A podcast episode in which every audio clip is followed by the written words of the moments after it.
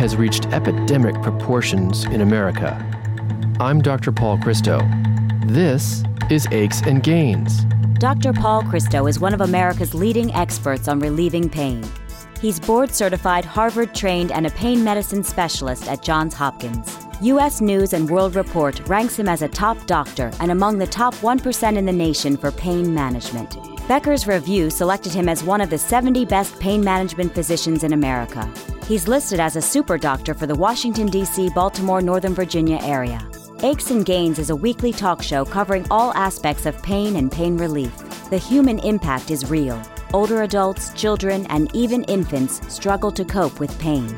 But there's hope and there are treatments that can ease pain and suffering. The show offers compelling stories about people who've found relief. We share cutting edge treatments from contributing experts, and we offer ways to help people cope with their pain. Welcome to the show, and welcome to part two of Pacing the Brain for Pain. When medicines, nerve blocks, and complementary and alternative medicine therapies just don't bring enough relief, electrical stimulation of the brain may be a way out. This is known as motor cortex stimulation. A neurosurgeon back in the 1930s discovered that tiny electrical pulses applied to part of the brain involved with voluntary movements called the motor cortex produce pain relief. And the device uh, paces abnormal signals in the brain that lead to pain. It's sort of like a heart pacemaker that regulates abnormal heartbeats. Tiny electrodes are surgically placed on top of the motor cortex and then connected to a wire that travels under the skin, down the neck, and then to a battery implanted beneath the collarbone.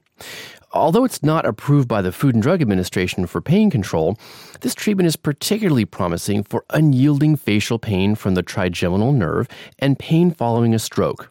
During part two of our show, our first guest, Tracey Zappola, delves into how dramatically motor cortex therapy has changed her life. Then neurosurgeon Dr. Alon Mogilner of New York University Medical Center takes us into the operating room and shows us just how this stimulator is actually placed on the brain. Aches and Gains is supported by Medtronic, Purdue Pharma, Teva Pharmaceuticals, Atlantis Health Group, and Boston Scientific. For live online listening to Aches and Gains, please go to paulchristomd.com. To access podcasts of the show, please go to paulchristomd.com. If you have any questions or comments for Dr. Christo, please email him at achesandgains at gmail.com. We're here with Tracey Zappola, who was a practicing attorney in New York City until a spinal cord hemorrhage in her neck left her with excruciating pain down the right side of her body. But she did find relief after a motor cortex stimulator was implanted. Now let's go into the operating room with you during the placement of the stimulator. I went before and had my hair cut, which for most people that's the most upsetting. Yeah. And then they had done a mapping on the outside of my head. I remember being marked Mhm. with the marker and where they were going to do the incisions and everything. Yeah. And then they explained to me that I would be awake because they had to make sure that the coverage would be the right area. Yeah. It was a long procedure. I was the end of the day. I was awake for most of it. And in the end, when I woke up, I didn't really remember much because I was like twilighted to be stapled and closed. I can imagine how very terrifying that could feel. Did the neurosurgeon use an MRI or a functional MRI to uh, localize the correct area on the brain for the stimulator? Um, I believe they did, and a CAT scan as well. Mhm. Yes, it was all mapped out. The neurosurgeon has to open the skull in order to access the brain. Was that painful, Tracey? No, honestly, I don't remember being in pain at all. I have had minor things that have hurt more than that, believe it or not. hmm On the other hand, many patients would be terrified to have their skull opened and have brain surgery. If I had to tell somebody if that's what they thought about, the benefit outweighs any of the the procedure. I Mhm. I don't remember being in pain. I don't at all. Yeah, but I mean that's really good to know for those who might have this procedure in the future. What what do you remember from the procedure? I mean, do you remember the neurosurgeon testing a certain part of the of your body for pain relief? Only the beginning part. I only remember them asking me if I felt things, and then past that, I didn't remember anymore. Yeah. I do remember feeling that it was I was getting proper coverage because I remember telling them that I felt what they were doing. Mhm. But I think at that point is almost when they put me out because they have to maximize the stimulation and they can't do it when you're awake. Right. You know, the, the neurosurgeons place what's called a grid electrode on the motor cortex during the surgery and stimulate uh, the right side of the body or the muscle groups on a certain side of the body to make sure that that electrode is in the proper area on the brain. Do you remember a certain, the right side of your body, for example, contracting during the course of the surgery? Yes my legs, and I remember my arms. Mm-hmm. I don't remember anything more than that, though. Just my legs and my arms. Tracey, after the neurosurgeon placed the electrodes on your brain and then placed the pacemaker like battery underneath your collarbone and then woke you up, did you have immediate relief or, or did it take a while? I did have immediate relief. Uh, I think we were in day 16 mm-hmm. when all of a sudden it felt like someone pulled the plug. and I said, no, no, put it back. So, so they didn't do a trial. They just went ahead and implanted the device. What did they do afterwards? They told me uh, when I start to feel any symptoms at all, mm-hmm. I'll call immediately, and then it will be programmed. Tracey, you mentioned that when you woke up from the surgery, that you had immediate relief, which is fantastic. How much relief did you have at that time? I was out of the operating room almost 10, and 11 o'clock at night. I woke up at 5 o'clock in the morning mm-hmm. and stood up on the floor to get up to go to the bathroom and walk the hall, and the nurse stopped me and said, um, where are you going? You just had brain surgery. I, I felt like a new person. Wow, I mean, I can only imagine. And you know, that really is miraculous given that you had pain on the entire right side of your body. You were almost completely debilitated and had contemplated suicide beforehand. I had 100% relief. I, I honestly felt like somebody turned the clock back. Yeah. I didn't feel a thing. I had my head in a turban. I was connected to uh, a morphine pump and I was ready to go. I uh-huh. said, let's go. And how long were you hospitalized? I came home on uh, four days after the procedure. Wow. And Tracey, ultimately, uh, tell us what you actually have implanted that reduces your pain so well. The actual devices are sitting on top of my brain. Mm-hmm. I have a little sinkhole in the back of my head, which I actually thought was sinking, but the doctor said, no, those where your wires are coming through. right. So the wires come down my chest and then I have uh, one battery presently is in my left abdominal area, and the second battery is now behind my right hip. I see. So you have actually you have two batteries, and then you have two leads, or they're called surgical paddles, that are placed on top of the motor cortex of your brain for pain relief. When we come back from the break, we'll talk to Tracey about whether she feels anything in her body that lets her know the stimulator is actually activated. I'm Dr. Paul Christo, and this is Aches and Gains. Aches and Gains is supported by Medtronic, the global leader in medical technology, alleviating pain, restoring health, and extending life for millions of people around the world. Teva, a leading global pharmaceutical company committed to increasing access to high quality health care by developing, producing, and marketing affordable generic medicines, as well as innovative and specialty pharmaceuticals. Atlantis Health Group. Atlantis is a comprehensive multi specialty physician group committed to enhancing the quality and process of healthcare delivery across the country. Visit AtlantisHG.com. Welcome back. You know, unlike other stimulators like spinal cord stimulators, motor cortex stimulation doesn't produce really any sensations other than pain relief. Is that what you've experienced, uh, Tracey? Thank God. With the motor cortex stimulator, mm-hmm. I don't ever touch a setting. I don't touch, I don't change anything. It's helping me all day and I don't feel a thing. Right. You know, that's great to hear. Some might wonder since the stimulator, that is, the electrodes, are stimulating or activating the motor portion of your brain, whether you have any abnormal, you know, motor movements or involuntary movements in your body. Never. What kind of stimulator do you have implanted? Boston Scientific. Right. And in addition to Boston Scientific, patients can also choose from Medtronic or St. Jude. I myself don't implant motor cortex stimulators, but I do implant spinal cord stimulators for pain relief. And are you using it uh, 24 uh, 7? Yes. Uh, initially, when it was first implanted, I had a large. I felt like I was married to the charger. I use it twenty four seven. If I shut it off within ten minutes, I have a headache that's uncontrollable. Wow, I'm sorry to hear that. And at the same time, though, it's fantastic that you have that the stimulator has made such a meaningful difference in your life. Uh, Tracey, you mentioned that you have to recharge the system, so you have a rechargeable battery. How long has that lasted? The battery, uh, I just had it changed for the first time. Seven years it lasted. Exactly. I mean, that's consistent with the battery life of rechargeable systems, somewhere around seven to 10 years.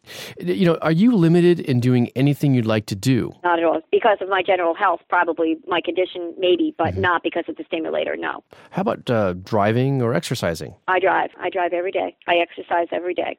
Honestly, thank God for modern medicine because I don't know where I, honestly, I wouldn't be here. uh, I'm thankful. I really understand. Some studies and patients report that they have less pain relief in time. Have you noticed that with motor cortex stimulation? I mean, so do you have as much pain relief today as you did when the stimulator was first implanted seven years ago? Yes, absolutely. That's terrific. Unfortunately, motor cortex stimulation isn't approved by the Food and Drug Administration for treating pain. How do you feel about that, Tracey? I feel that's horrible. I would never have gotten this amount of my life back Yeah. or relief from pain or anything. I have truthfully maxed every opiate and narcotic trying to get pain relief. I had done the spinal cord stimulation, I had done the trials. Mm-hmm. I was at a place where there there was nothing left for me. Yeah. So for someone like myself, if this wouldn't have been done, I would I don't know what I would do. Yeah, I agree with you. I feel as though this has a th- role in treating patients who have pain that's completely unyielding and has not responded to other therapies. Uh, Tracey, how has motor cortex stimulation changed your life? dramatically. Honestly, I I'm chasing a three year old all day right now. uh, okay, I would have never been able to do that before. I I have gotten my life back. Wow. I would be probably in a nursing home and sitting in a corner taking medication all day. Yeah, yeah. You know, uh, I want to mention that uh, in addition to the motor cortex stimulator, which provides most of your pain control, you also take uh, orally dilaudid and oxycodone for breakthrough pain, that you're using a fentanyl patch, and Lyrica for pain control as well. Uh, Tracey, what would you like us to know about motor cortex stimulation? Not to be afraid because it involves brain surgery. Yeah. The end result outweighs anything I've been through. And wrapping up, what would you say to anybody who's given up? Not to give up. There's so many treatment options. Consider every one of them. I initially was told no, I'm not a candidate. I persisted and met with the next doctor. If someone tells you no, find another doctor. Yeah. Don't give up because there's an answer for the pain. There is. I never ever would have thought that I would have come to the place that I am today. And I'm in a, such a happy place and a good place because I found the treatment. Mm-hmm. Just don't give up. Great, great advice. And have hope. Tracey, I want to thank you so much for joining us today on Aches and Gains. Thank you for having me. When we come back from the break, we'll continue our discussion with Dr. Alon Mogilner, who will take us inside the brain of a patient having a motor cortex stimulator implanted. I'm Dr. Paul Christo, and this is Aches and Gains. Aches and Gains is supported by Purdue Pharma, making a positive impact on healthcare and on lives, reminding everyone to safeguard medications in their home. Boston Scientific, a leader in microelectric implantable technologies used to treat chronic neuropathic pain. Welcome back. We're speaking with Dr. Alon Mogilner, who's the director of the Center for Neuromodulation at the New York University Langone Medical Center. He's also an associate professor of neurosurgery at the NYU School of Medicine and has presented clinical research both nationally and internationally. Uh, during our last show, we spoke to Dr. Mogilner about the theory behind motor cortex stimulation. And to summarize, uh, it's believed that the motor cortex stimulator, that is, small doses of electricity that co- derive from the motor cortex stimulator, actually sends signals to the thalamus, which is an area deep inside the brain that's sort of like a, a switchboard of information for processing pain, among other things. And from the thalamus, there are signals that are sent to the sensory cortex, which we think help restores the function of the sensory cortex in chronic pain. There is some PET scan data actually that demonstrates this, and a PET scanner is a nuclear medicine imaging technique that indicates metabolic activity of certain tissues, and in our case, of the neurons in the brain. Dr. Mogilner, are there other theories that might help us understand how motor cortex stimulation actually works? It's possible that it also changes from the brain to the spinal cord, Mhm. and by going to the spinal cord, it is able to modulate the signals that are coming up the spinal cord into the brain. Let's say from the nerves in a different part of the of the body, the arm or leg. Right. So to summarize, then, it seems like the theories are number one, that stimulating with small doses of electricity the motor portion of the brain actually then leads to a decrease in how pain is interpreted in the sensory cortex of the brain. And at the same time, that motor cortex of the brain can reduce pain that travels from the body to the spinal cord and then to the brain. Uh, Dr. Mogilner, before you take us to the operating room, how do you precisely target the correct region of the brain that, that when activated, will actually reduce pain in a certain part portion of the body? Whenever neurosurgeons do surgery, we use something called image guidance. So Mhm. we use computer techniques that we can pinpoint using markers on the skin or the way the skin looks. You can pinpoint different parts of the brain using specific computer guided wands. So that's number one. Okay.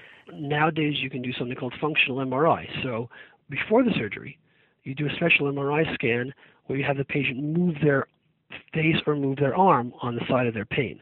Then you will even get areas lighting up on the MRI that'll show us that not only is this the motor cortex, but is this is the area of the motor cortex corresponding to the face, hand, leg, and so on. Uh-huh. So that's functional imaging.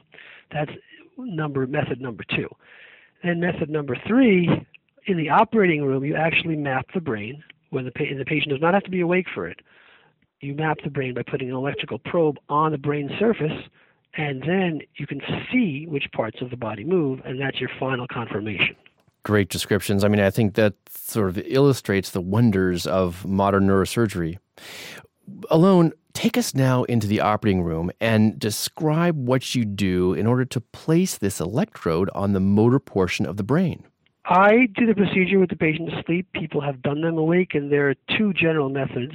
So they are asleep. I use um, we position them in this particular position that our computer guidance system will let us find the right area. Right. We will make an incision overlying that part of the brain Mhm. through the skin. We'll remove the bone overlying that part of the brain with a drill uh, called a craniotome. And then we see something called the dura, D-U-R-A, which is this lining over the brain. Yeah. And then we hopefully, if we if we did our mapping and planning, we're over the right area. So you place a, a, a grid electrode, which has a number of different contacts, which are metal circles, and you place it over your opening. You then connect it to a stimulating device and a recording device, Mhm. and each each contact has a number on it, and then once you do the mapping, our physiologist team will tell us, okay, the face area is under contact number three, the leg area is under contact number seven, and the arm area is under contact number one. Right. So based on that, you've now further localized where you're going to go. hmm I mean, the mapping is extremely precise.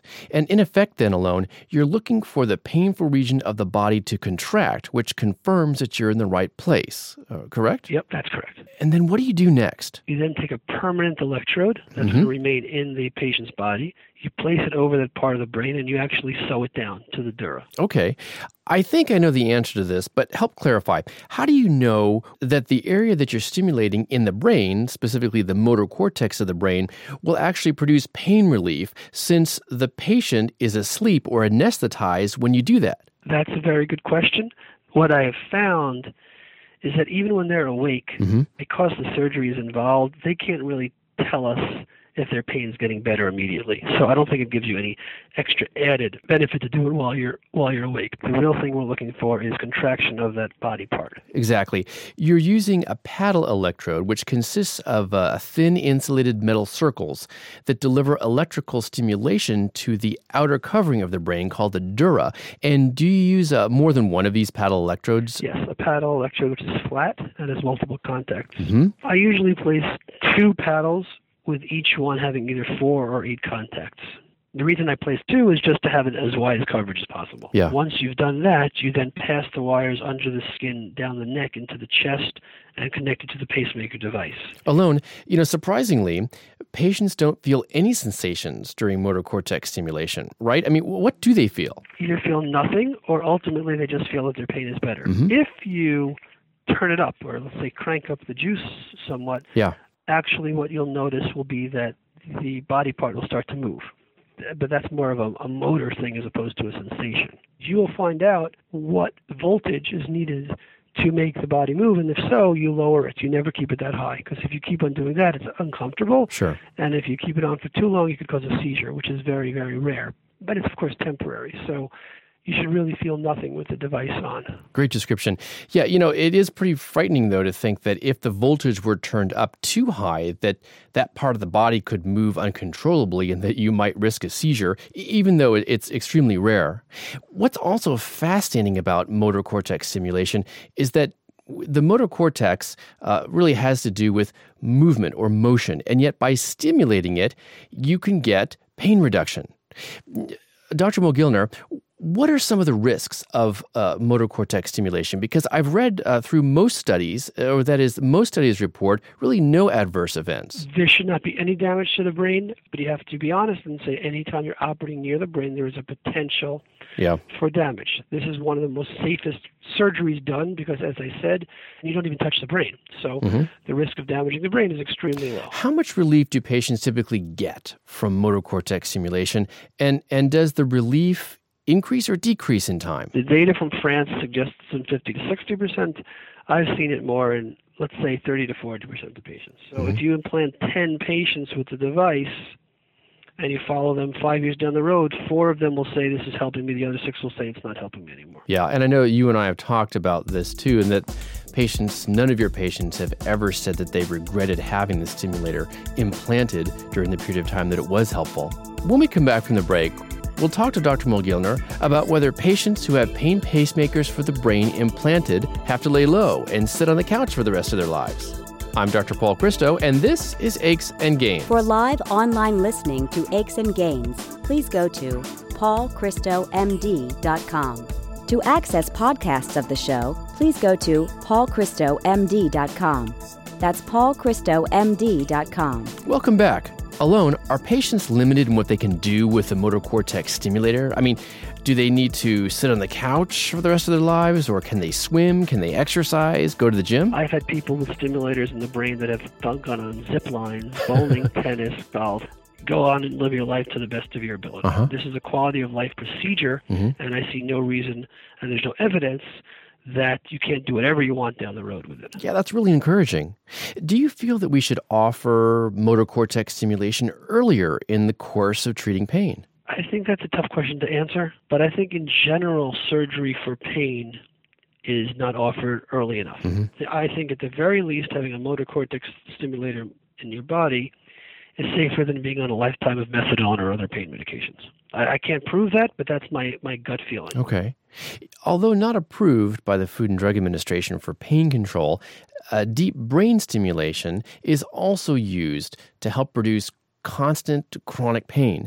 And it involves uh, the surgical placement of tiny electrodes deep inside the brain in an area called the thalamus. So, Alon, how do you decide uh, whether to use deep brain stimulation or motor cortex stimulation? I, I think there are cases that could go either way.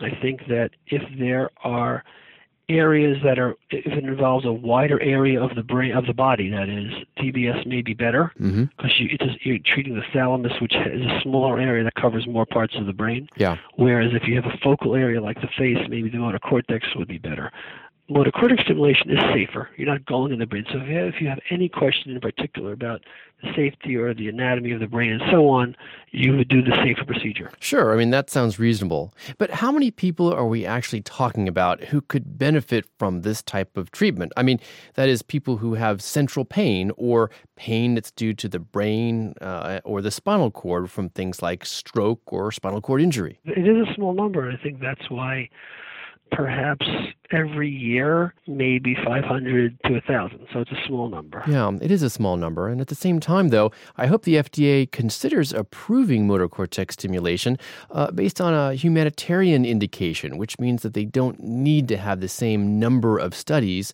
showing efficacy. Uh, Alon, what's on the horizon for motor cortex stimulation? what's going to happen in this country as it becomes more and more difficult for the insurance without studies you know who who knows what's going to happen? It'll be limited to a small group of people who can afford the, the fees which is yeah. very which would be very difficult. Yeah and, and very sad. And finally for the millions of people who suffer from uncontrolled pain is there hope? Don't give up. We are making tremendous advances in all aspects including medications and other surgical treatments. Mm-hmm. Try to be as optimistic as possible, maintain good family support structures, and I think down the road we will continue to make advances, and perhaps what I'm telling you now will be completely different in two or three years, and the chances of you getting pain relief will be significantly higher. Absolutely. And Dr. Mogilner, I want to thank you so much for joining us today on Aches and Gains. You're very welcome. The views and opinions expressed in this radio program are solely the views of Dr. Paul Christo and do not necessarily express the views of this radio station and Johns Hopkins University School of Medicine, nor an endorsement by any or all of them of any of its content. This show provides medical information, not advice. Please consult your personal physician before engaging in any course of treatment or use of any of the techniques or products discussed on this show. Discussion of particular uses of products on this show have not been approved by any of the manufacturers of such products. To access podcasts of the show, please go to paulchristomd.com. That's paulchristomd.com. Aches and Gains is produced by Tom Blair and Ty Ford. Elsa Langford is the technical consultant and engineer. Dr. Paul Christo is the executive producer. Thanks for listening. This is Aches and Gains with Dr. Paul Christo.